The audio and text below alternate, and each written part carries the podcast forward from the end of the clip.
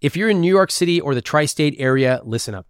This year, I'm looking to coach couples live in person on this podcast. So if you and your partner want to be personally coached on money and relationships, this is your chance. Now, whether you can't get on the same page with your spending, maybe one of you has loads of debt, maybe you're about to go through a huge life change like a baby, promotion, career change, and you're just stuck on how to handle the financial side of it, and you live in the tri state area, I want to hear from you. Please apply at iwt.com slash apply. Have you ever wondered how much money other people make or how much they spend on groceries or vacations? Well, for the last month, I have been getting hundreds of real spending plans from readers all over the world, all different income levels, all different ages. And each week in my newsletter, I select one to critique. I'll show you how much they make, how much they spend, how much they save and invest, all of their real numbers, plus what I would do if I were in their situation. If you've ever wanted a peek into what real people are spending, make sure you're signed up for free at iwt.com slash podcast newsletter. I'll show you a new spending plan every Saturday at iwt.com slash podcast newsletter.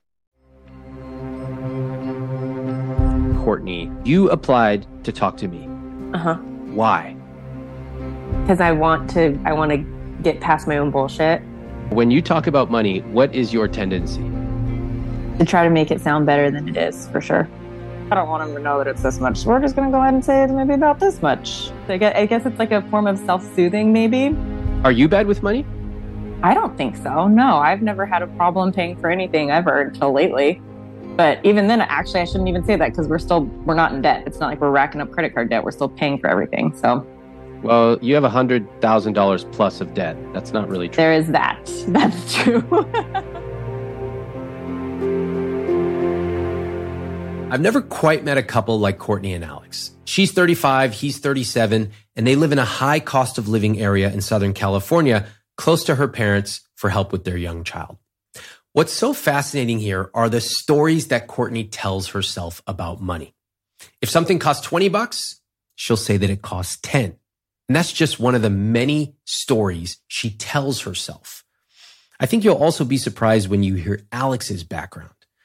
Now, all of these stories and emotions obscure the truth of their numbers, which is they're going broke within a few months. You can listen here on the podcast. You can also watch on YouTube. Just search for Ramit Sethi, which will allow you to see Courtney and Alex and see their body language as we have this conversation. I'm Ramit Sethi, and this is I Will Teach You to Be Rich. I'll grab a coffee here or pick up something that, you know, just not as like number by number of things that I'm spending, where Alex is really good about like, oh, I will have my coffee every morning at home and this and that. Like he keeps track a lot better. So I think like yeah, I'm just more of like willy nilly with my spending. My stuff I don't. And does it ever result in a disagreement or is it fine? But definitely results in disagreement. Um, especially since recently we've like more so combined our finances instead of allocating like I cover this and he covers that. It's just been like cool, one bank account, here we go, kind of thing. Um, yeah. So so when was the last time you fought about money? Last month probably was the best month that we had with being on the same page because we both were like, don't spend any money. oh, so not spending any money is being on the same page. Yeah. what what is it typically that you disagree about? What to buy and like groceries, I'd say would be a big one that we talk about a lot. That like he thinks that I could spend less in groceries, and I keep telling him that groceries are getting more expensive let's just say like in the kitchen looking at the receipt and that I like spent you know something oh I could spend $80 on this and you spent 180 you know? Okay. and like, how do you respond to that? Groceries are getting more expensive. Also I thought you wanted some bubbly water and wanted to get something nice for you. You know like a little treat to have in the house. So like here's that and some ice cream. But I guess I didn't need to buy the ice cream or the bubbly water. But then that to me emotionally just feels like you're not at least if like if we're not going out to eat then and we can't even like get bubbly water to have in the house then that's like what are we doing with life like if we can't have any nice little treats here and there for ourselves, then like why what what's the point of that? Mm. You know? Like, I- what are we working for? What are we earning money for? Yeah, yeah, exactly. I like to be able to have like in an ideal world, I like to be able to pay for all the things I need to pay for, you know, the to-dos and then still have enough left over to yeah, get the get the ice cream or get some extra little things here and there that like aren't the bare necessities of just like protein, vegetable, fruit, grains. The end. What kind of ice cream? Uh the one right now, I think it's Trader Joe's vanilla Okay. which is not the cheapest one. But I, if I'm going to get ice cream, I'm not getting the crappy stuff. I like the. I'm very picky about Okay. certain ice creams that I get. It's like Haagen Dazs, Talenti, or Trader Joe's. And are you living in that ideal world right now? No, nah, eh, not really. How does it feel when you think about money today? I'm scared. I'm scared right now. Um, What? Like literally right now? Yeah, I, a little bit. Like I, my month is shaping up really nicely with work. By the end of the day tomorrow, I will have grossed more this month than I did last month. So I'm doing good. I just, I think I'm still just kind of freaked out where I'm like, oh my God, what if I get sick again? And then it goes Mm. down, and then it's the third month in a row that we're having to pull from savings. And like, then we really can't afford the ice cream and really shouldn't be doing that. So it's like that guilt that you feel about spending, but then also you feel guilty for like not. And then we went Christmas shopping yesterday. I brought my daughter and there was something that she wanted and she was like crying walking out the store and I'm like, oh God, like should I just I don't uh, like no, sorry. And so that kind of Li- sucked. listening to you talk about it, it feels overwhelming. Yeah. Yes. Is- And do you think that that's normal? no, I didn't used to feel this way. Notice the invisible scripts here. First, Courtney offhandedly mentions that not spending money means they're on the same page. This is a really common belief of people who grew up with frugal families. The idea that if we're not spending money, we're doing it right. And you can see the costs of hearing phrases like that, like we can't afford it and you don't need that. You grow up believing that spending money is bad. And because you inevitably have to spend money to live a rich life, you end up living with existential guilt for the rest of your life. Sorry, was I talking about Catholicism or money? Second, I also hear how Courtney feels frantic. Do you pick up on that? She's spinning. She's creating worst case scenarios and then adding a layer of guilt on top of it, peppered with lots of sorries and other tip off words. Also, the things she mentioned about being an entrepreneur and having a really good month, all of these things are clues that I want you to file away. I've been in business for 10 years now and have never heard of a profit and loss sheet. And I finally was informed of what that is and how to use it and what bookkeeping is and all that stuff. I'm like, so my mind is blown. So now I'm actually using profit and loss sheets and seeing, like, I would always just go off of like, oh, I grossed this much this month. And then I'd set aside my money for taxes and like, and it would just always work. It was one of those things that would just always work. I'd always be able to pay my bills, never have to pull from savings. I could buy whatever I wanted. It just, and I couldn't tell you how. It just always kind of worked out. What changed? Noticing the profit and loss sheet and like actually looking at the numbers. So between that and then mm-hmm. we moved and our rent doubled. So my financial awareness and then our expenses going up by $2,000 a month. 2000 that's a lot. Yes. So your rent went up by $2000 a month. Yep. Wow. So we moved, we were living in San Diego and moved back up to Orange County, where I'm from, to be near my family and get help with babysitting and just family support and all that jazz.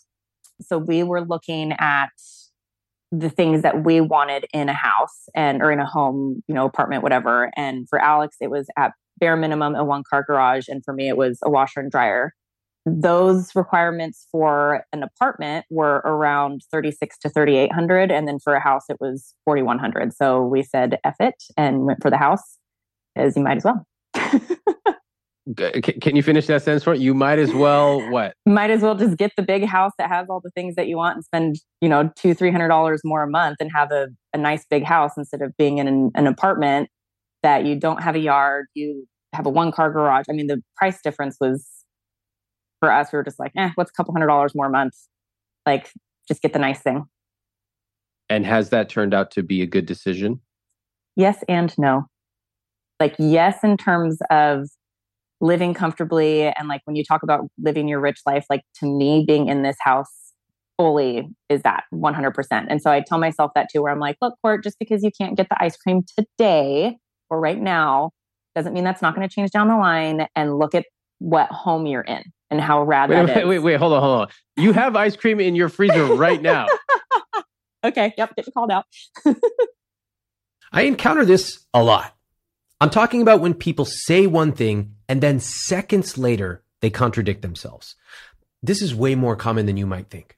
You see, when most of us talk about ourselves, we live an idealized life. We try to be fit. We try to manage our money. We spend a little too much and we could probably cut back, but nothing outrageous. I've spoken to couples on this podcast who literally say, yeah, we could do better, but we're making it work as they are hundreds of thousands of dollars in debt. And one of the things I try to do on this podcast is help people cut through their self created identities to look at the facts of the situation. Sometimes it works in their favor. Are you stressed out by $2,000 of credit card debt? In the grand scheme of things, that's not that much. We could fix it. On the other hand, are you totally relaxed about $200,000 of credit card debt because it's actually not that much and your neighbor Mary has 500K of debt? That's not good you can hear a lot of playing with identity in this conversation, a lot of comparisons and rationalizing. For example, we were going to overspend, so we just said, screw it. Let's hear how Alex feels. I feel the same way I've felt for the last five years, always in fear. And I feel like uh, I'm behind the ball as mm. far as with my in comparison to my peers. Um, and so, yeah, money, money's always been a big stressor. Four years or so, we were doing really well. Uh, we were in in a place that the rent was cheap. We didn't have a child. We were both working and um, making decent money and saving money. I paid off my car, my motorcycle, and I was debt free. And I had more money in the bank than I had ever had. It wasn't a lot, but it was more than I had ever had. And, like, before you go sweet. on, what did that feel like at that moment? It felt great. Um, however, it, my my fear with money never changed. Uh-huh. Did you think that once you were debt free, that your relationship with it would change magically? Uh, no, because I, I knowing how I, I function, especially with money, I was just super driven to um, accumulate wealth, so to speak, and uh, have you know, it was like I I, I am debt free. Okay, cool. Now I need twenty grand in the bank. Okay, cool. Now I need fifty grand. When did things start to change financially? I would say over the last year. What happened? We had a kid. uh, last couple years, we we had a kid. We were earning less. We had moved before our our um, our rent was more. It was about eight or nine hundred dollars more than we were paying at our original place, our one bedroom.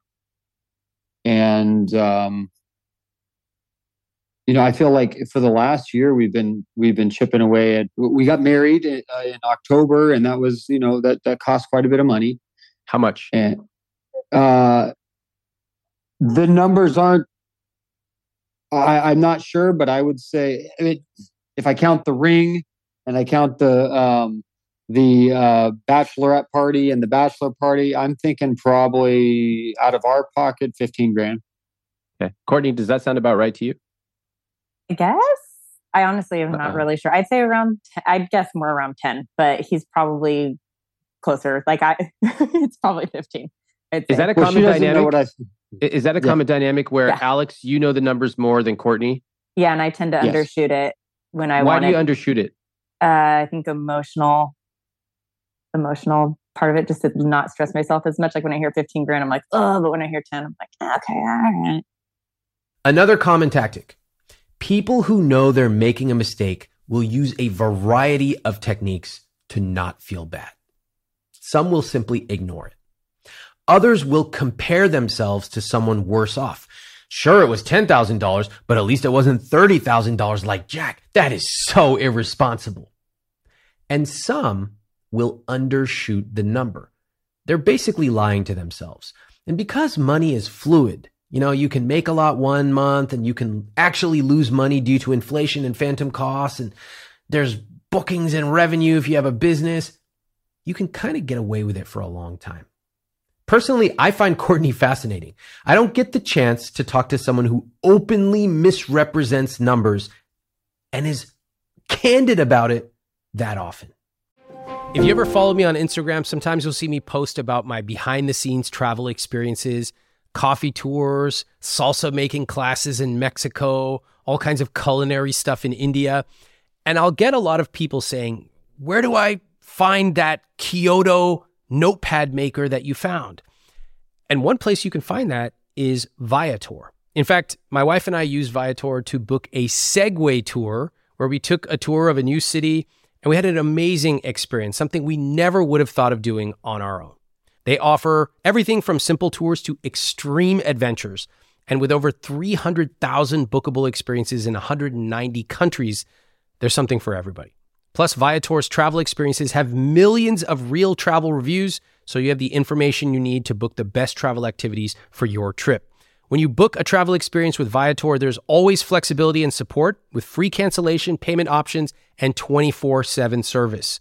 Download the Viator app now and use code Viator10 for 10% off your first booking in the app. One app, over 300,000 travel experiences you'll remember. Do more with Viator. I have a friend of mine who's always cold. She told me she and her partner have totally different temperatures when they sleep. She goes to bed in a flannel pajama. She's got extra blankets. Her partner's running hot. So now she recently started testing the pod cover from 8 Sleep, one of our sponsors. Before she goes to sleep, she gets on the app, cranks up the heat, and when she gets into bed at night, it's already warm and waiting for her. The pod cover by 8 Sleep fits on your bed like a fitted sheet and it collects information. It has sensors. The pod then uses that information to understand what you need to get better sleep. You can set it to heat up or cool down before you get into bed. It also adjusts while you sleep. And you can set it to change temperatures to gently wake you up in the morning. Best part, there are two zones. So if you run hot and your partner runs cold, you can each set your side of the bed to exactly how you want it. Improve the way you sleep by using my link at 8sleep.com slash Ramit for $200 off plus free shipping on their high-tech Pod 3 cover. That's 8sleep.com slash Ramit, E-I-G-H-T, sleep.com slash Ramit, R-A-M-I-T, for a better, smarter sleep. So Alex says it was 15. Mm-hmm. Courtney, does that number sound right to you? Ugh, yeah, I guess. Yeah. Uh-huh. And what did you hear in yourself when you answered that question just now? Not happy about it. Kind of, mm-hmm. yeah. I mean, it's your wedding. It's I your know. ring. It's your bachelorette party. You sound excited about it. Yeah. So, and I notice you're tearing up. Sorry. That's okay. Money is emotional. Tell me a little bit about why. Well, I don't want to feel bad about our wedding, yeah. about spending that money. Do you? You know, I mean, a little bit. Yeah. Now, like today, yeah. I two months ago, no. When it happened, I didn't. But okay. after having had the two months of pulling from savings, yeah, it's like, oh, it'd be nice to have that. and what does it make you feel when you think about that now? You know, kind of sad. Sad because you don't have the money, or sad for another reason? Oh, sad that I don't have like the that emotional component toward like that I feel sad about our wedding. It's it's a bummer that I like look at it. I'm like, ugh, like I don't want to feel that way about it because when I think about it, I don't. Like when yeah. I don't think about the money, I don't feel bad at all. You know, I'm right. stoked about it, and I think that's part of the reason too. Why in my head I'm like, no, it was less. or don't don't include those things. You know, don't include the the parties and stuff. You know, the bachelor party in the ring and all that. Like the wedding itself was only this much.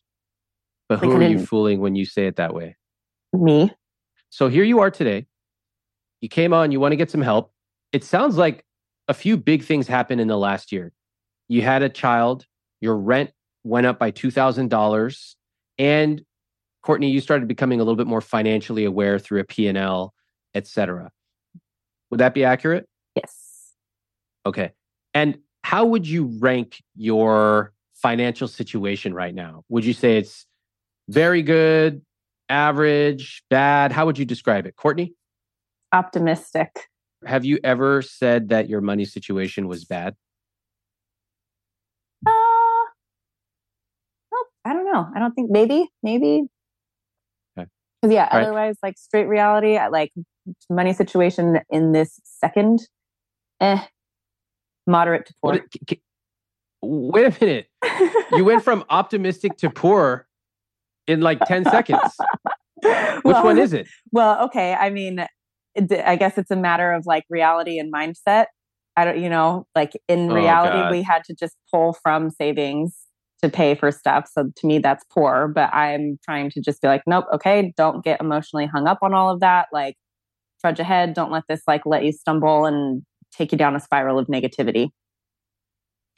You know what's interesting? I agree with a lot of what you're saying. I don't think that your situation should result in a spiral of negativity. hmm I'm hearing this all or nothing approach to money a lot.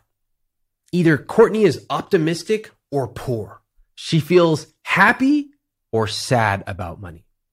And you've heard me say many times that money is emotional. I even said it to Courtney a few minutes ago.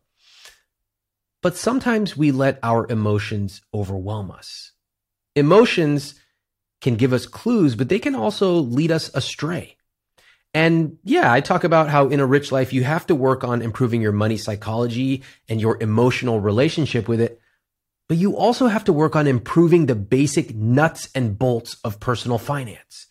That means that to become confident with money, you have to become more competent. My when I communicate about money, it is I, I usually comes from a point a area of like frustration and fear. So I Give me an example. Um, I can be short and um, rude. Now that our our um, our finances are are combined, at the end of the month, she would transfer her earnings after expenses and tax into our account so then we can pay bills. Um, and it seems like when I ask how much how much are you going to be able to transfer? And she'll say one thing and it'll be significantly less. Or I oh no, here's the best example was when we were combining stuff and I was like, let's pay off all of our, all of our credit cards. And so we have a great baseline of how much money we actually have how much liquid we actually have. How much do you owe on your credit cards? And you know, her number was thousands of dollars less than what we actually owed on those credit cards. And so I was like, I don't understand how somebody couldn't just immediately have that number. Like I know exactly how much is in all of our accounts and how much money we owe on credit cards and how much money we owe and have. And so I I guess when I communicate with her after stuff like that, I, I can be very short and frustrated and maybe and at times belittling. I think. Why not just say, I don't know? Oh, because that would just piss him off to high hell. You don't know? How do you not know? That's ridiculous. that How do you not know? Is that true, Alex? Yes. Uh-huh. It's very interesting uh, when you see a dynamic. And I love how honest the two of you are.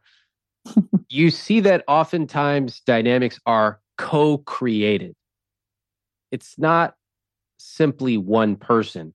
Mhm.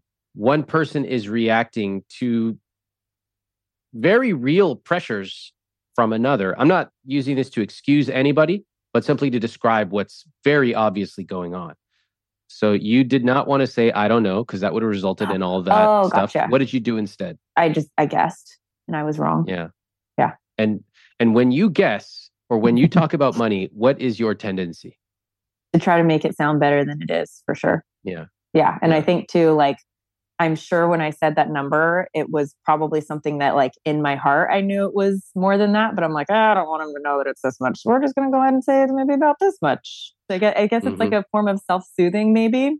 It makes me think of that meme with the dog sipping coffee in the fire. Yeah. This is fine. Everything's fine. I'm fine. Totally. How come you're so open admitting that to me?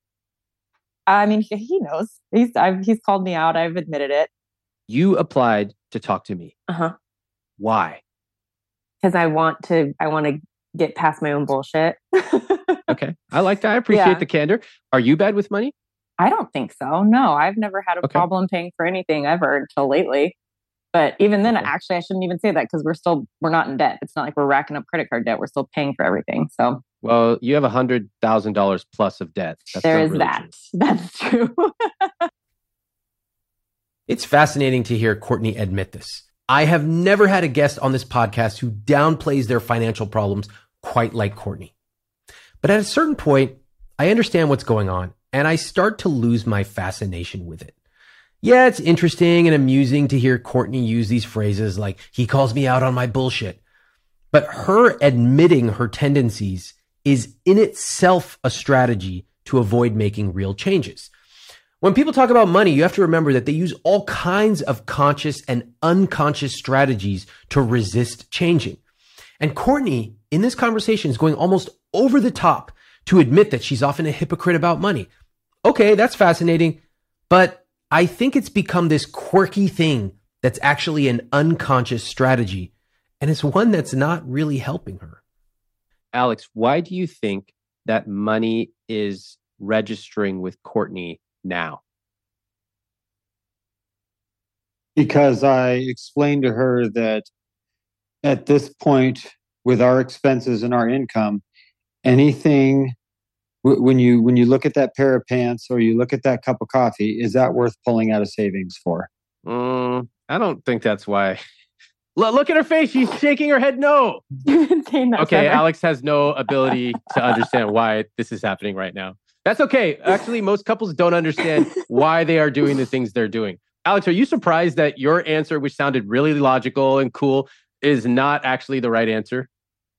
No. You're not surprised. Why not? because I feel like uh, um, logic, my my understanding, the way my brain works, is quite a bit different than the way Courtney's does. Mm-hmm. How does um, yours work?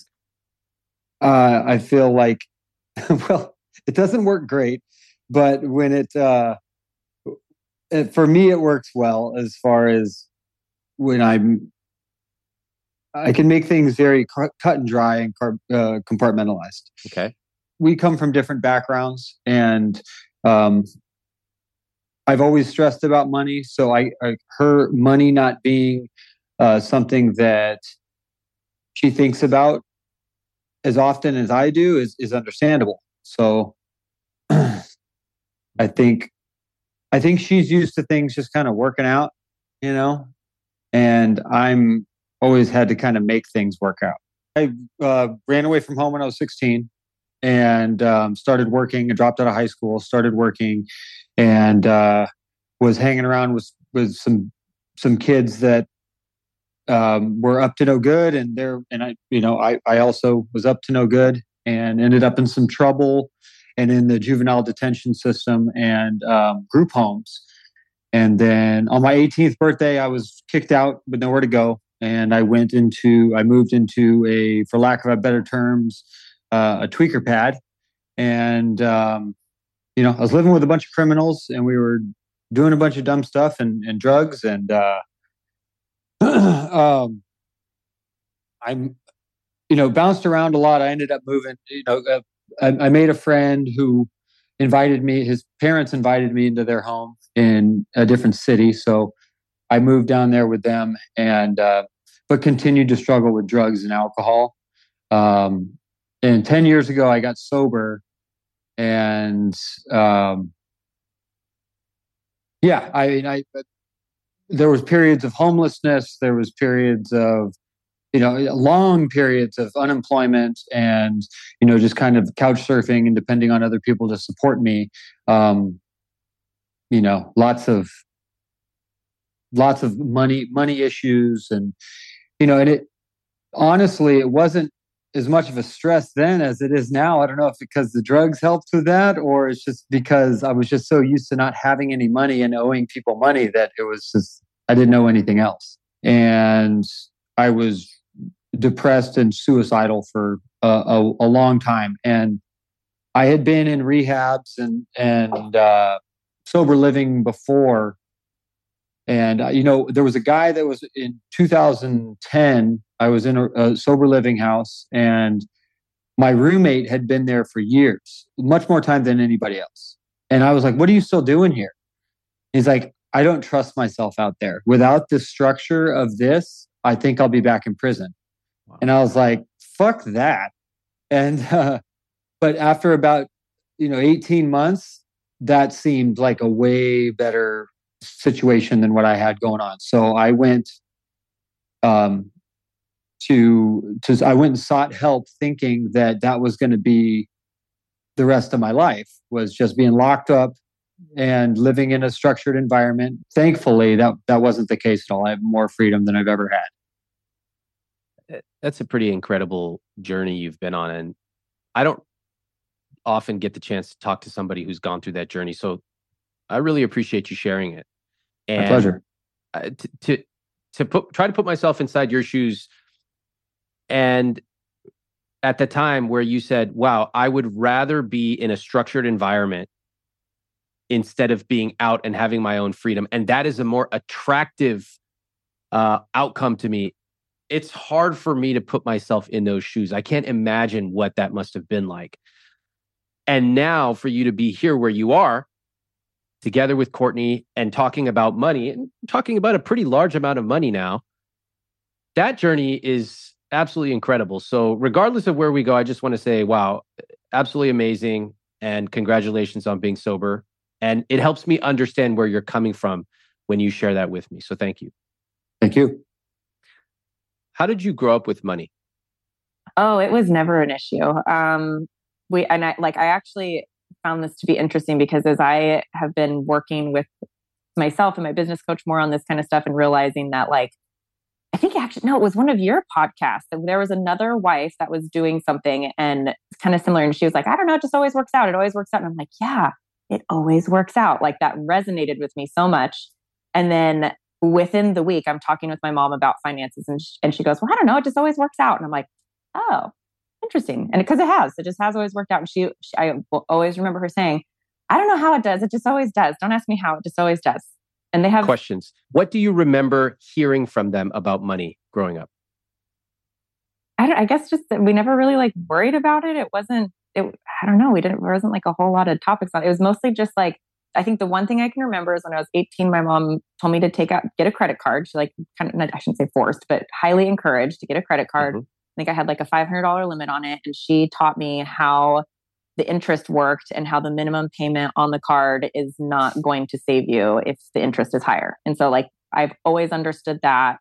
Um, and I've That's been very savvy cards, of her. Yeah, credit cards I've been great on, and I've actually manipulated the system with credit cards quite well, getting little points and borrowing their money and blah blah blah, all that kind of stuff. So I've been, I've always been uh, good with the credit uh. card stuff, but it's the student loan thing that for whatever reason it did not like I don't know. I think it was one of those things that just you take out a student loan to go to school.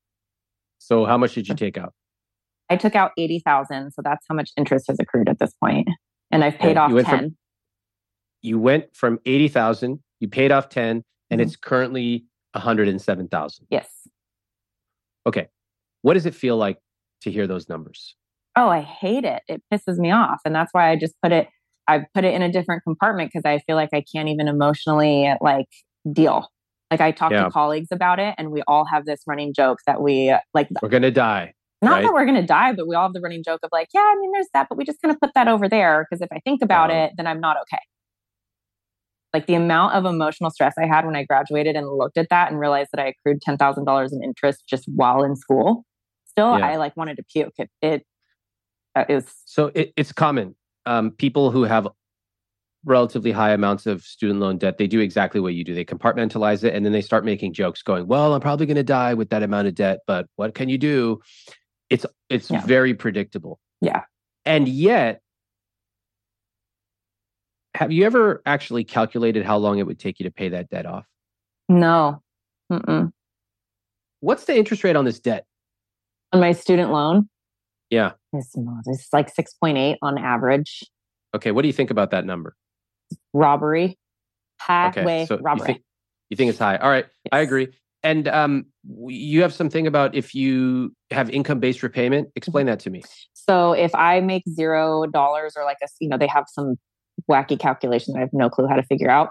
Um, but based off of my earnings from the previous year, they will calculate how much my minimum payment is. Okay. So that's why, like, you go in. Well, this is what I was taught: is that when you graduate, that's the best one to go into because initially you won't be earning a lot of money as a business owner. Um, and then one, so it's it basically takes the pressure off of having a minimum payment. Whereas, like, oh, I'm going to get into a 10 year repayment plan on you know hundred thousand dollars.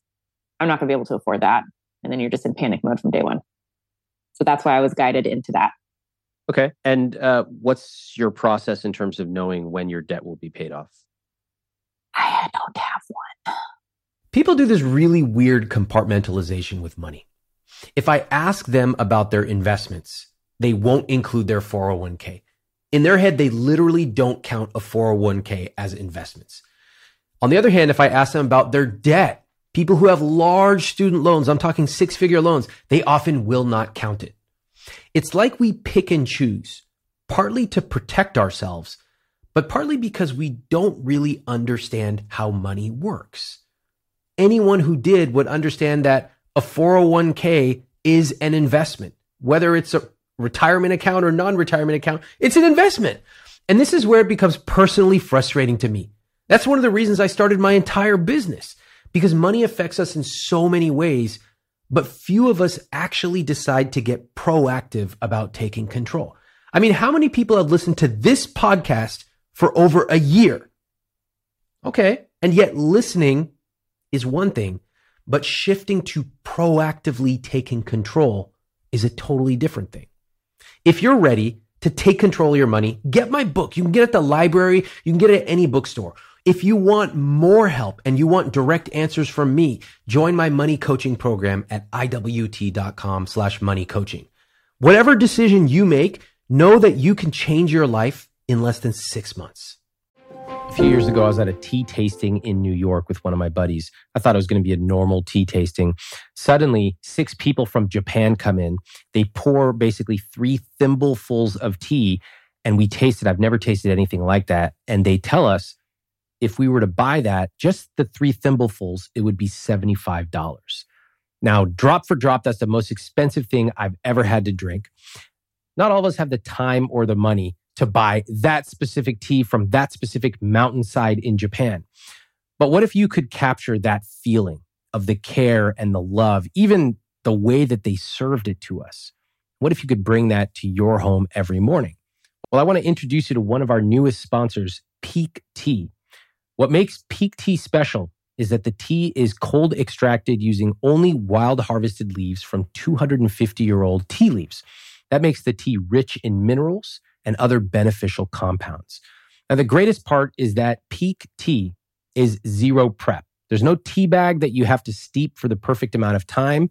Pique dissolves in cold or hot water in seconds. It's already pre measured, it's perfectly brewed, and it's perfect to take if you travel. My team's been trying Pique Tea, and they especially love the Pu'er green teas. For a limited time, get up to 15% off and a free quiver with 12 tea samples with my link, piquelife.com slash Ramit. That's P-I-Q-U-E-L-I-F-E dot com slash Ramit, R-A-M-I-T. I get tons of email every single day, and I want to give you a behind the scenes look at how I manage emails from my team, from my family, and from you. I use a piece of software called Superhuman, and this is an email software that I actually pay for out of my own pocket. It works with your existing email service like Gmail or Outlook. And let me share how it saves me over 10 hours a week. So here are a few things I love about it. First off, it splits my inbox into different streams. So my important emails come into one place. It's not cluttered with a bunch of subscriptions everywhere.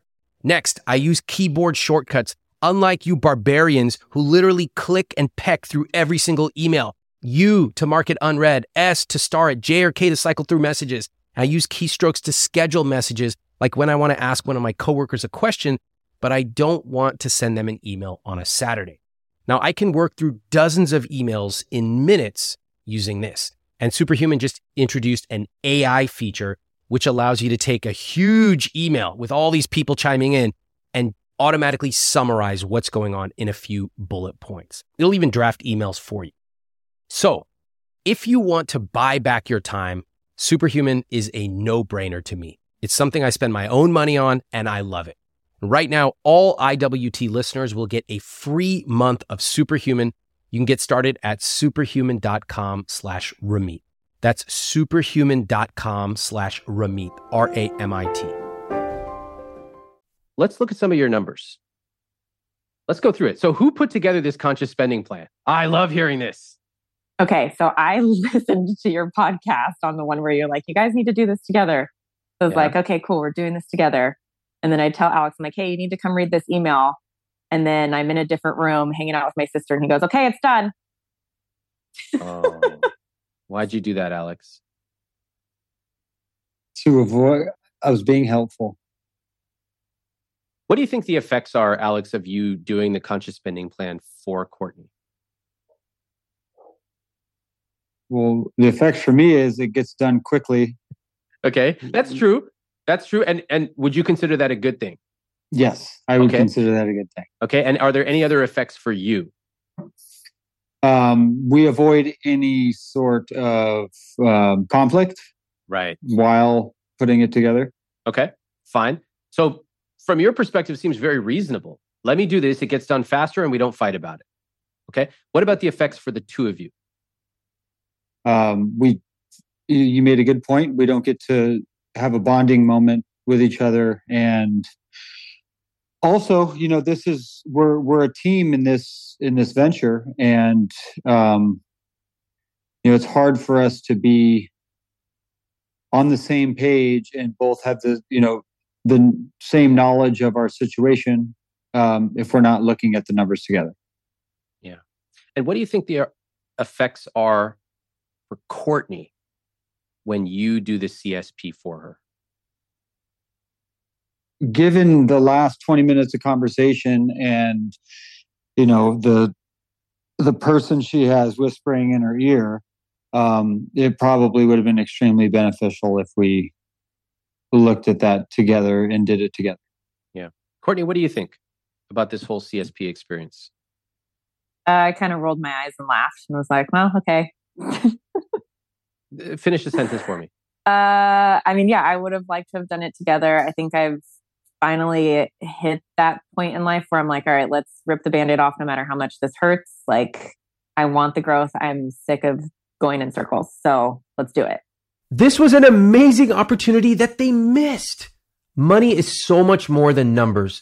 So while yes, the conscious spending plan is a spreadsheet that you enter data into, the emotional benefits of being able to work on something together, to bond over it, to figure it out, to basically do this puzzle together. That's a missed opportunity. If you want to do this alone or with your partner, get the conscious spending plan in the show notes. Now, let's zoom in on what they actually spend their money on. Uh, new parents navigating how to do this. Yeah. And that's okay. Mm-hmm. In, in fact, I think for a lot of new parents, they start to feel really anxious and guilty that they're not hitting their savings numbers that they used to be. And one of the things I always encourage them to do is it's okay to take your foot off the gas for a couple of years when you have a new kid. There's all these expenses you could have never expected, as the two of you have discovered. There's all kinds of complexities that come up. It would probably be unrealistic to expect to be firing on every other cylinder in your life when you just brought a new life into this world. Mhm. So, as I say that, does that give you a little bit of room to breathe? I mean, No. kind of. I feel like I, you know, I've kind of already been telling myself that, but then it's the flames are still burning It sounds like you've cut your spending down quite a bit. Would that be significantly. Yes, and it's Okay. frustrating me to high hell. It's I feel like I'm pinned in a corner, not able to buy anything, and it sucks. Um, And I think Okay. that's you know that's probably part of it too. Is that I've been so far cut back on everything that now I'm like, all right, something's got to give. Let's finally fi- let's finally figure out how to make it so that I can go get my nails done again. Alex, would you Hmm. agree that Courtney has cut her discretionary spending way back? yes Okay. That's good. That's great. Have the two of you celebrated that? I find that very impressive. Thank you. No, we haven't. well, let's do it right now. How do you want to celebrate it? Yeah. what do you think, Alex? How should we celebrate? Yeah, like right now, we, right here. What do you want to do? High fives. There you go. Let's do it right now. High five, everybody. Nice work. All right. Awesome. We got to take the win when there's a win to be had. Otherwise, you go through your life feeling bad about money. Mm-hmm. Now, Alex, I'm curious about your discretionary spending. What do you spend money on? Um, riding motorcycles and motorcycles and maintenance on motorcycles. Like, do you have a motorcycle? Yes. Three of them. You have three. I have five. Wait, five? There's five in the garage? Uh, how much are each of these motorcycles? Oh, they're assets um, for me. They're assets. they are whatever. assets. Whatever. Uh, yeah. So this piece of paper I have on my desk, that's an asset. there's probably, uh, if I sold them all today. No, I'm not. Wait, I'm asking how much did you pay for them? Okay, eight thousand for the supermoto, seventy eight hundred for the race bike, uh, eight hundred for the 50, 1500 for the trials bike, thirty two hundred for the Sur-Ron. Okay, so like twenty one thousand or so together. Mm-hmm. All right, and uh, over what time period did you buy these things? Well, I've, I'm always buying and selling motorcycles. Um, but all of these bikes have been purchased within the last couple years. Well, wait, I have a lot of questions. So, you know, here we are talking about the price of like getting your nails done. How much does it cost to get your nails done, Courtney? One that I want to get, like yeah. 60 bucks, 50 bucks. Okay, 60 bucks. And uh, so we got 60 bucks over here on Courtney, and then we have $21,000 in motorcycles. Mm-hmm. It seems like a kind of a big disparity. Care to tell me a little um, more, Alex? Well, I mean, uh, over the over the last, I, I love cars and motorcycles, and I, I usually uh, make money on them. Um, How much? Buying and selling. Yeah, sometimes a couple thousand bucks. Other times I'll get to ride something for free and sell it for what I, I paid for it. Okay. Um, for the cost of maintenance and registration. Or the cost of maintenance. Yeah, maintaining the stuff does cost money. Yes. How much? Um, on, on on a monthly basis, three hundred bucks a month. Hundred. Okay, Courtney, do you agree with that? Do you have any knowledge of that? Zero. I mean, he will come to me and be like, "Oh, I need to do this." I'm just like, "All right, whatever." Like you're the yeah. one that's frugal, so I don't expect you to overspend. So do you? I see. Yeah. I. I, I have no clue how much he spends otherwise. Like it's. I mean, he tells me, you know, he's like, "I need to do. I need to get some tires. It's going to cost this much." I'm just like, "Okay." Notice that subtle comment from Courtney. She said he will come to me and say, "I need to do this," and I'm just like, "All right, whatever." You're the one that's frugal, so I don't expect you to overspend. There's so much detail in those sentences. Let me replay it and tell you what I notice. He comes to her saying, not asking, I need to do this. Her response is, whatever. You're more responsible than I am. So who am I to say anything? To me, this shows a total disconnection of a relationship with money. They're not united. They haven't set up any rules on how to make big decisions. They don't even really communicate effectively about this. It's just, okay, I know I'm bad, so you do you. When did the two of you combine your finances? Two months ago. Two months ago when you got married. Mm-hmm. Okay. Was there a discussion about what does it mean to bring our finances together? Nope. Y- yes. it's easy for both of us to look at both of our money. So we have it in one account and all the credit cards are visible on that app. So we use two credit cards and we have one account. It sounds very logical to you, doesn't it, Alex? Yes. Can I make a suggestion? Please. Can I suggest that maybe Courtney was not motivated or excited by that? Yes. Okay. I'm going to go out on a limb. Courtney probably said, whatever. I don't even want to think about this. You do you. How does that sound? Alex, did I get that right? Yes. Okay. Courtney, did I get that right? Yeah, like as if fly on the wall. Right. and uh, what do you think's missing from all this? because technically all that is correct. You should have a joint account. You should have visibility. So why isn't it working? We don't earn enough money to support our lifestyle. Fair enough. Something's missing here. Courtney. Um, well, I would say my ability of awareness, because at this point, I don't have the ability to view what was purchased on the credit card that we're using. What? Um, Why? It's not on the app, and I have even Alex makes that face like I don't have the login for it. Well, what if we fix that right now? Oh God, not another one of these. I'm not going to put you through another 20 minutes of listening to people try to log into an account, but just know that when I talk to couples who are not connected on money, it's becoming more and more common that one of them just doesn't even know how to log into the accounts. If this is you, you got to fix this. This is table stakes. All right. Both partners should be able to log into the accounts. I've got a colleague who's going through something stressful in her family life right now. And she's having these anxious thoughts. And she told me it makes it hard for her to sleep. And we were talking about it. And she said, You know what's been helping? She puts on a sleep story from Calm about a train ride through England. It's a guy with a very nice British accent. And within five minutes, she's asleep. I think it's very interesting that we talk about sleep. We worry about sleep, but often we try the same things we've tried for such a long time. And there's a lot of different approaches that we can take to sleep. Take Calm, one of our sponsors today. It's the number one app for sleep and meditation. It gives you the power to calm your mind. They have meditations on things like anxiety and stress. They can help you focus. They can help you relax. And as you heard, they have sleep stories for kids and for adults. The Calm app puts the tools that you need to feel better, including music, soundscapes, or even things that you can use to focus at work. If you go to calm.com slash Ramit, you'll get a special offer of 40% off a Calm premium subscription. And they add new content every single week. For listeners of this show, Calm is offering that exclusive offer of 40% off a Calm premium subscription at calm.com slash Ramit.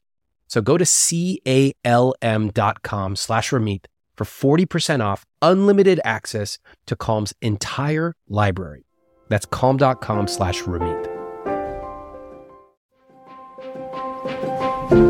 Today's episode is sponsored by Element, a very tasty electrolyte drink mix. And I want to read you a response that I got from one of our readers who started using Element recently. His name, D, he wrote, You convinced me to try Element, and I'm pleasantly surprised by how much I enjoy it. The magnesium is really helpful for managing headaches and getting quality sleep, but it tastes so much better than I was expecting given the salt factor. This will be my new go-to for workout recovery and the blistering Florida summer heat. Well, first off, I love hearing about your experiences with our sponsors on the podcast. I want to pick the very best sponsors for you. So keep your feedback coming and thank you. Element can help prevent and eliminate headaches, muscle cramps, fatigue, sleeplessness, and other common symptoms of electrolyte deficiency. If you're sweating, or feel dehydrated and you want to replace your electrolytes, consider Element.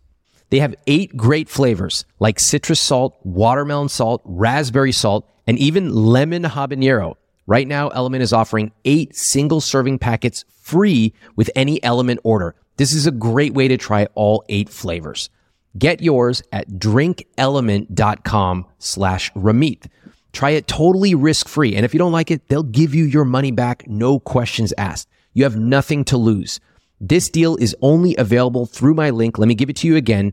drinklmnt.com slash R-A-M-I-T. That's drinklmnt.com slash Ramit.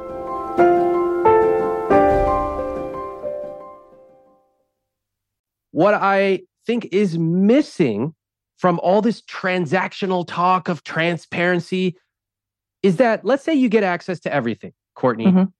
and the two of you can ask us each other assorted random questions. How much did we pull from savings? Okay, and you can get an answer very quickly. Great. Does that solve your problems? No. No. My relationship with money is unhealthy. And I think now Courtney's relationship with money is unhealthy, and we're both like fear driven. Is that true, Courtney? Yeah. Yeah. Fear means what, Alex? You fear what? Fuck everything and run. So, why do you think that that feeling of fear and running away persists? Um, I think because, well, I mean, we we've had some some big major changes, especially in the last few months with, with the marriage and the move. Yeah, the move was not cheap. Mm-hmm. The marriage was, mm-hmm. you know, expensive. Um, but I had a blast, and I'm I'm looking back. I'm very glad that we spent that money to do that. I had a wonderful time, and I and it it meant a lot to me to to see Courtney have a wonderful time too. I love that. Um, and I think we're just playing catch up. And you know, I, I like I said, we we have some cash. I have some shit I can sell. God forbid I have to. I'd really like to keep that stuff. Um, but I think we just our income needs to catch up, and we, we're mm-hmm. strategizing. We're making moves in that direction. What is missing from the way that the two of you talk about money, Courtney? I mean, I think my guess on that would be like a game plan other than make more money.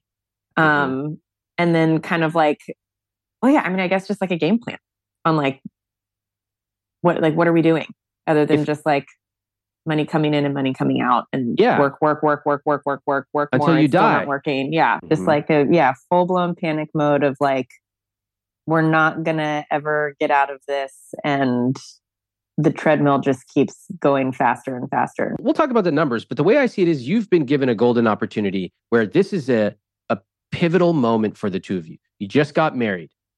We're on this call.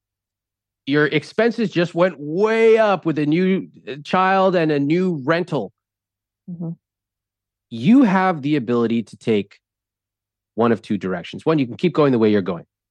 You'll play catch up for the rest of your life. You'll be like many Americans expenses, constantly worrying, but then you paper over it and then you die. Yeah, fuck that. okay. I like that. Yeah. I like that. The second option is you can make some difficult decisions. You can do it today at the young age that the two of you are at. And if you do that now at the age of 35 and 37, it's possible you have a very, very healthy future as it relates to money. But the way that you approach money has got to radically change. Here's what I see is missing from the way that the two of you talk about money you have no shared vision. There's no shared vision. If I'm Courtney, I want to learn about money. Yes, I'm willing to put some time in, but I want to know when I can get my nails done. Yeah. Yes. What else? What else does Courtney want to know in this shared vision of a rich life? Courtney, tell me. Well, yeah, I mean, definitely just nails done, not feel guilty about getting my hair done, not being like kind of back to the grocery thing, but not, like I was so excited when I only spent $80 on four bags. I was like, look at what I did, you know, like seeking that approval for ah, doing, yeah. So you like, want verbal approval or yeah, validation like, from Alex? Yes. Yeah, I like verbal approval. Great. Yes. Love yeah. it. I love just putting it out on the table. Here's what I yeah. need to be happy. I want nails. I want to be complimented and I want XYZ. Love it. We yeah. can write that down. That's fantastic. All right. Alex, in this shared vision of a rich life, what do you want? Short term, I'd like um, the time and freedom to uh, use my toys, go ride dirt bikes, and not worry about spending gas money to ride out to the trails or take a day off to spend a couple days down in Mexico. Long term, and and I'd like and I'd love like the time to to go bring the camp the family out camping, and so we can all kind of enjoy the stuff that we like to do together. Financial freedom, really, um, means what? To, to you know be able to to only work if I choose to, uh, not out of necessity, and uh, have the ability to do some traveling and um, you know in, enjoy time with my wife and family, and not not worry about where the money's coming from. Courtney, does that resonate? I didn't hear the long term rich life for you. Yeah, I'd say we're on the same page for the long term one. Is like mm. have that nice little cushion of money that we're like, okay, cool, we can live off of this and not be staring at a bank account and go do whatever we want to do. So that okay. we're on the same page. Yeah. Courtney, I'm going to ask you to walk me through these numbers. Let's start off with the net worth section. First of all, without looking at it, how much money do you think you have, Courtney? Oh, do we like? Oh God, here's the question that Alex always asks. I'm like, uh. Well, that's that okay. Let's break it down. No need to okay. feel nervous. We're going to take it step by step. Okay. So let's start off with um, how much do you think you have in savings? In savings, okay. So I took a quick peek at it. It said ten thousand. How about investments? Uh, let's see. My Roth has 13,000 the last time I checked. And then Maggie's fund has, I don't know, probably like 1,200 or something right now. The stocks have been dropping. So, okay. How about your assets? How much would those be worth? Like Alex's cars and or motorcycles yeah. and stuff. Oh, this is going to be a ballpark. Let's just say 28. Okay, 28,000. Anything else? You have a car, anything like that you want to add in there? Oh, I didn't think about the Lexus. I have no clue how much that's worth. 35. Okay. 35, so let's 000? just say let's say 30,000 just to keep it even. And how about how much debt do you owe? Um, okay, so it's 107 on my loan and then the car is I think at 22. So one, two, seven, eight, nine, 129 supposed to say 130,000. Courtney, how do you feel about that?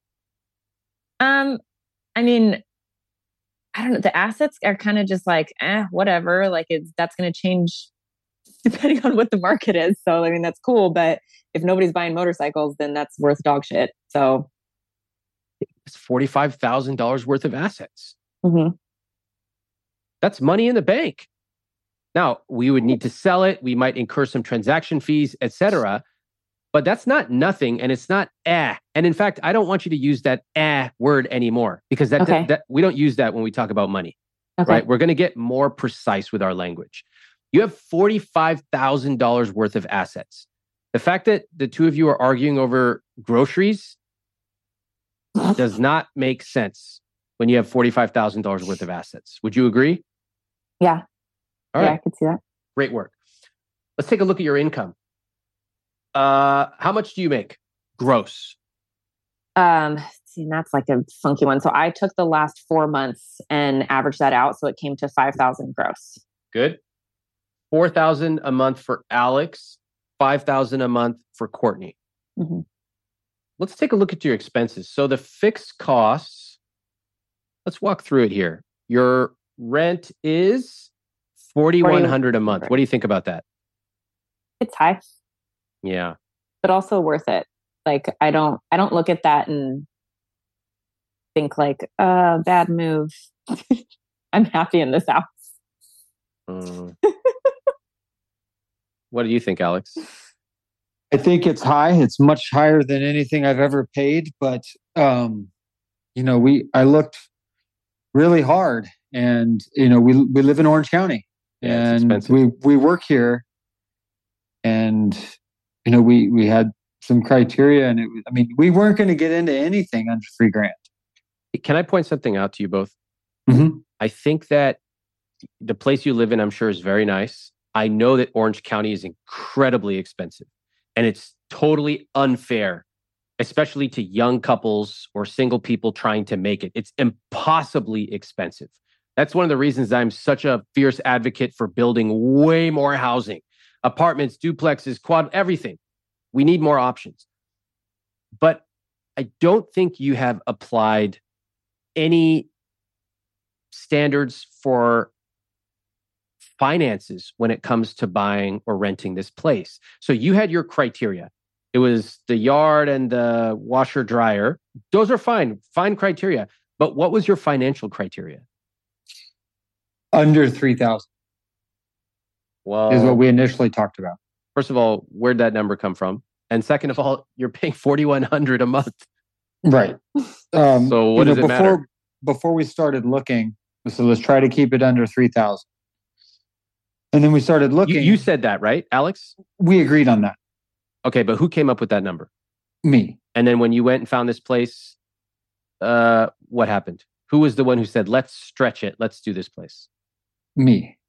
You wanted to stretch it. Yes. Why? Well, I was the one up here uh, a portion of the week looking at places and and shopping for for rentals and you know quickly found that $3,000 wasn't going to get us in, even in a, in a decent neighborhood. Yeah. You know, and let alone um a garage. Aha, a garage Mm-hmm. for the four or five motorcycles. Yes. Yes. Uh-huh. Courtney, why are you smiling? Look at that smile on your face. Calling him out. you know, I mean, I enjoy a good call out as much as anybody. Trust me, you listen to my podcast, I love it. But this is really serious. This is your Yeah. finances, right? Like, Yeah. I'm not, uh, my goal is not to just jab each of you and put up the points on the board. I really want to help you come up with a shared rich life vision. Thank you. Okay. You had criteria for a garage, you had criteria for the washer and dryer. But the fact of the matter is that a good guideline for housing costs is to keep it below 28% of your gross income. Now, you all live in a very high cost of living area. So we can stretch that. We can stretch it to 32, maybe even 33. And if you had no debt, I might even push it a little bit higher. But do you know how much your percentage is right now? Would that be 60? 45% of gross. Oh, that's better Hmm. than what I thought. No, well, you just came up with that number arbitrarily. 45%. and let me tell you something look at the conscious spending plan. Look at it. Do you see your entire fixed cost category? What is the number that I typically recommend people spend for all of their fixed costs as a percentage of take home pay? What's that number? 45. 50 to 60% is what I recommend. Okay. Your number is what? Is that the 147? Nope, it's two to the right of that. 91. 91. 91% of your take home is being spent on your fixed costs. You see why we're stressed? Ah. Two things I want to point out here. First, notice how Alex is the perfect example of letting the tail wag the financial dog. Let me explain. He bought a bunch of motorcycles and now he has to spend literally tens of thousands of dollars more on rent just to get a big enough garage to house them. Have you heard this phrase? The things you own end up owning you. That's what's happening here. Five motorcycles means you need a big garage. If you live in an expensive neighborhood, that means expensive groceries and repair people. An expensive house means extremely high phantom costs for repairs and maintenance. Now, listen, it's fine to buy really nice things, but you have to factor in all the costs, the time and the money and the mental overhead. Because if you don't, these inanimate things will start to own you. And second, this one has really been on my mind. I don't really get the sense that Courtney is taking this seriously. The comment she just made about me calling him out, I mean, it's funny, I guess, but you just discovered you're spending way, way too much. You're losing money every month. It's not that funny. I think there's a time and a place for jokes, and there's a time to face reality. And even in these dire circumstances, perhaps especially in them, Courtney continues to evade and joke and distract from really taking an honest assessment of what is going on. This is not a good sign. we did this with the best of Mm. intentions and i think that you know we are we're in a great neighborhood in a great house that's real important to us we're close to your folks you know we Mhm. don't we don't have to pay for any childcare which is huge. We're definitely saving money there. I'm happy about the house. I'm not happy about the amount of money we're spending. Um i mean we we just we got to make more money. Yep. but we can do that. Hmm Courtney, hold on. Before you go and agree and go down the rabbit hole of that, ask him, is that our only option? Do you see any other options? Do, yeah, do you? Yeah, yeah, definitely. It takes some sacrifice, but I think if we we could, um, I mean, if you wanted to get crazy, we could move into your folks' house. We can move into a, a, a cheaper place. Good. Pause there. Pause there. Now, Alex, toss it back to Courtney because you're not the you're not the solution haver in this relationship. Mm. You're just a partner. So okay. why don't we play a game called bounce back? You bounce it back to her, she bounces it back to you, and the two of you get them all out on the table. Go ahead. Okay. okay. Do you have any ideas? I mean, one that I'm not excited about, but a roommate. Okay. Bounce it back. Your turn. Um, we could make more money. Bounce it back. Okay. I mean, roommate, move out. Uh, yeah. What was the other? Make more money. I think that's all I can really think of. Bounce it back. Okay, back to you. Uh, this is more of a band aid solution, but I could sell some stuff. Okay. Like what? Sell motorcycles. All right. And uh, Courtney, if he sold those motorcycles, are you curious how much you two could get for those? Uh, yeah, yeah. Why don't you ask him? Yeah, how much would that be? And well, wait, I, would... I want to preface with saying keeping the one that you keep the one you use, sell the 500, sell the other one, and sell the the pink one. Uh, ten grand quick. All right. And slow. Twelve. Okay. All right. Nice work. First of all, how did that feel to do that bounce back? That was nice. Good. I like that. Teamworky. Yeah. I like it in order to go forward together, you've got to start building these little rituals. And sometimes it's as simple as changing the dynamic of the way that you talk about these things. It mm-hmm. was about to go into a rabbit hole of like, well, the only way we can do this is earn more money. And so we got to earn more money. Well, why haven't we already done? Well, la, la, la. Right. You guys already know you want to earn more money. Fantastic. Check. What are the other options? So, okay. from having that bounce back conversation, any of those sound appealing to you? earn more money. okay, check. You're going to do that. Yeah. What else? Uh, for me, the only thing at, at this point I'd be willing to do is to sell some stuff. That'll get you 10 grand. How long will that extend your finances? Uh, it, it's just a band aid, you know? It'll, it'll um, take you like one month, basically. That's how far it'll get you. Mm-hmm. Your your expenses are over six thousand dollars a month. Mm-hmm. So what happens right now? You're drawing into savings. Is that correct? Yes. Okay. So how long can you go? Six months. Maybe less. Maybe less. Depends on the months. Yeah. Mm-hmm. And what happens? What happens when you run out of money? Start selling stuff. Uh, that already includes selling stuff you don't have that much to sell. Right. Move into uh, mom and dad's house or a trailer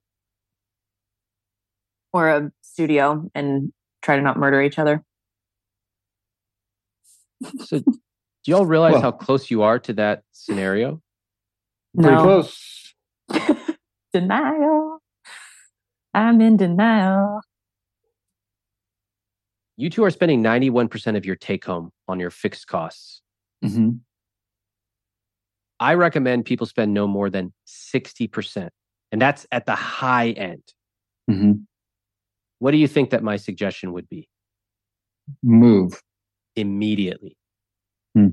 You are months away from running out of money. Mm-hmm. Months. And we have not even factored in your debt payments. If those were to turn on tomorrow, we're talking about shrinking how long you can afford to be here we're probably not even capturing all your true expenses. There are a lot of expenses people forget about. The motorcycle expenses were not on there. yeah. So you are months away from being completely out of money. Mm-hmm. I think moving into your folks' house is the only option. Yeah, I mean, so Remy, I do have a question though, because I mean, I'll answer your question, but he just said something very profound I know. I yeah. Can Yep. you please react to the huge elephant in the room instead of distracting and asking me an unrelated question? Sure. I mean, yeah, moving into my folks. I don't know if that's an option. Well, just like, assuming no assuming that was an option, let's just get if it, if it is assuming it is an option, would you be Mhm. down to do that? Oh man. I mean, yeah. I, I mean, guess. w- it would save us thirty five hundred dollars a month. It'd save us probably closer to five thousand dollars a month. yeah. I mean, And there's part of me that would love that. Part of me that would hate it. But Well, how quickly could we get out of debt? Ho, ho, ho. This is an amazing conversation. First of all, Alex, amazing job asking that question. Assuming that it is an option, would you be willing to do that? That was masterful. I just want to take a second to commend you on that. Courtney is kind of going through things as she's talking out loud. I can hear that, Courtney. That's okay. This is a big potential change that you're considering. Courtney just said, Yeah, I wouldn't love it, but I would be willing to do it. Can we take a second for both of you to acknowledge how far the two of you have just come? It's really Yeah. important to do this. yeah. Mhm. Try it. Go ahead. Good job. Good job. Yay. Conversation. Having tough conversations. I do think that there are a few moments in these conversations that are so important. I don't want to just skip over it into the logistics Mhm. Okay. because the logistics are minor details. You're going to figure that out. But the feeling of connection that the two of you are creating with each other, that is teamwork. That is creating a shared trust, which will lead to a shared vision of a rich life. You are paying too much for your rent by a huge, huge percentage. And the fact of the matter is, with your income, you cannot afford to live where you're living. You cannot. And I hope things change. I hope your income goes way up because I would like for you to be living beneath your means and be able to pay this debt off aggressively and to start investing. But right now, you have put yourself in a situation where you cannot afford to live here and you see it because it's draining your savings every single month. Mhm. What would it mean to be able to live with your parents for some amount of time, financially speaking? Well, I feel like it would give us a, it'd be a great opportunity for us to start piling away some money and then deciding what we want to do with it, whether it's, you know, throw it at debt or invest or whatever. It would, it would take the pressure off of, you know, the financial stress that we are have both have been experiencing. How does that strike you? I mean, I like having my own space. It would be cramped. It's more in that aspect of it. And then just like the emotional component again of like, I think I like the visual that you have of yourself where you're like, oh, 30s and living back at mom and dad's house. the whole being 30 and, and living at your folks' house that you know that with that comes the implication of somebody who doesn't have their shit together who you know there are reasons for for being 30 and moving back in with your folks would be for us to create a bright wealthy future for ourselves not to couch surf and you know mooch off of your folks Right. you know it's Well, completely yeah. different Yeah. completely different. It's to do a responsible thing and pay off some debt and save some money. Not to not because we don't we're in between jobs for the eighth month in a row and we have a drug problem. You know, it's different. Yeah. What do you think? What would we accomplish by moving into your folks' house? Well, yeah. I mean, saving a bunch of money. Do you think we'd be They're taking not- advantage of your parents? my mom would say no. My dad, maybe. I mean, I did not take advantage. I just think that my mom would be excited about it. My dad wouldn't. Well, I mean, I, I get that one hundred percent. Yeah. I wouldn't be excited if I was your dad either. Yeah. I'm not excited to live with your dad. oh, make sure Keep he going, doesn't Alex. watch this. Keep going, Alex. You're on the right track here.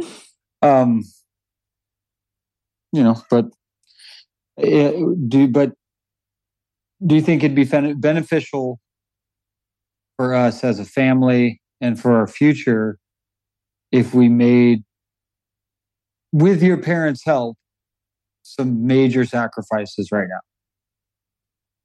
now. Uh, yeah, possibly. It's yes. Like I could I could see that. I think where I'm just struggling with like having a full blown yes to this answer is that like I Oh, I'm had, not asking for a yes or a no. I'm no, just we're just like chat, a, talking it out. Right, but I just think like for the to be in full agreement of what you're saying like uh, just strictly numbers that's a no brainer like mm-hmm. no duh you know but then like in the, the nuances of things and relationships and that kind of stuff that gets it to be a little hairy it's your money it's up to you what your risk tolerance is but you've got $15000 in savings that is basically two months of expenses that is as red flag as it gets for me. If I was down to two months of expenses, I would be making drastic moves. Now, it's easy for me to say. I'm not the one who would have to break the lease, move in with my parents, change everything, explain it to a lot of people that I'm living with my parents in my 30s. But that's also part of the reason that you come to somebody like me. Mm-hmm. mm-hmm. So you either make tough choices now or you sort of meander along for the next 40 years, you don't have to make as tough choices, but you never actually get to do the things you want to do. Which do you think you would look back on and regret? I'd probably be pissed at myself right now. I don't know what will happen with Alex and Courtney. What I know is we started talking about Trader Joe's ice cream today. And in one conversation, we found out that Alex and Courtney are close to going completely broke. They have two months of living expenses and it's going fast. You know, when it comes to money, we often get fixated on these $3 questions instead of asking the $30,000 questions, the ones that are really important. And part of the reason is that's what we know. Part of the reason is that's where we feel comfortable. But that's not always the right move. For me, what's even more worrying is that Courtney has developed a habit of evading the real issues, not just with Alex, not just with me, but worst of all, herself. You've heard me say that a rich life means being honest, honest with yourself and honest with the people around you. If Courtney can't be honest with herself about the severity of their situation, it's going to be difficult to actually change. But what's amazing here is that they actually have a magic option that almost nobody else has. They can move in with her parents. Now, I understand why it might be difficult to fathom, but if that could transform their finances and give them the support they need to get back on their feet, I would encourage it. We all need a little help sometimes. Now, I did get a follow up message from Alex and Courtney. Before I read it to you, a quick reminder that you can watch this episode on YouTube to pick up some of the subtle cues in their body language. Just search for Ramit Sethi on YouTube. And if you are listening to this and you are ready to make a change with your money, you can join me in my money coaching program where I answer questions live every month. And you can join the community of other people who will hold you accountable as you take control of your money. To join, go to iwt.com slash money coaching. Here's a message I got after our conversation. Courtney wrote, I learned that it's best to be honest with myself and Alex with spending and that he responds better when I am. I was surprised by how quickly we were able to calmly communicate and work together as a team over finances. Alex said, I learned that our current financial situation is not something that we can maintain without serious changes and housing is too large of an expense for our budget. On housing, we are crunching the numbers on what we can afford with a house and plan to move when our lease is up. We are also working on other ways to earn more and save. We are subletting my office space, which would save us $800 a month. Alex is looking for a job that would pay more. And I, Courtney, am focusing on my high price point services in my business. I want to thank Alex and Courtney for sharing your story. I want to thank you for your candor. It's not easy to come on and have a conversation like this where you're sharing everything. And I know that all of our listeners and YouTube viewers appreciate you sharing your story with us. I know I do. I'm Ramit Sethi. Thank you very much. Thanks for listening to I Will Teach You to Be Rich. I'm Ramit Sethi. Please follow the show on Apple, Spotify, or wherever you listen to podcasts. If you haven't read I Will Teach You to Be Rich, my book, pick up a copy. You can get it at any bookstore or any library, and it will show you the specific tactics for how to build the I Will Teach You to Be Rich system into your personal finances.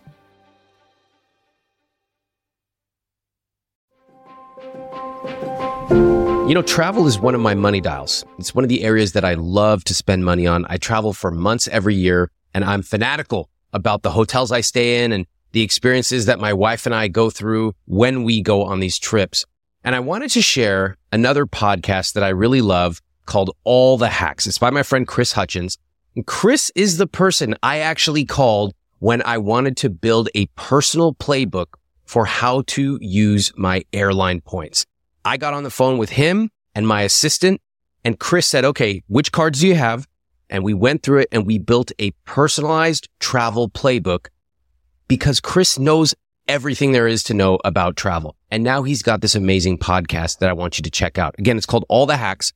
Chris has traveled to over 60 countries, mostly for free. And each week on All the Hacks, he shows listeners how you can do the same with expert guests. He even does deep dives on specific travel locations. For example, there was recently an episode with the founder of a travel company where he broke down where to find off the beaten path experiences in Italy and the best way to use points and miles for your next trip there.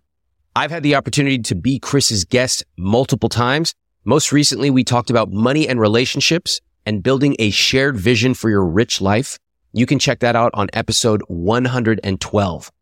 So check this podcast out. It's actually very interesting.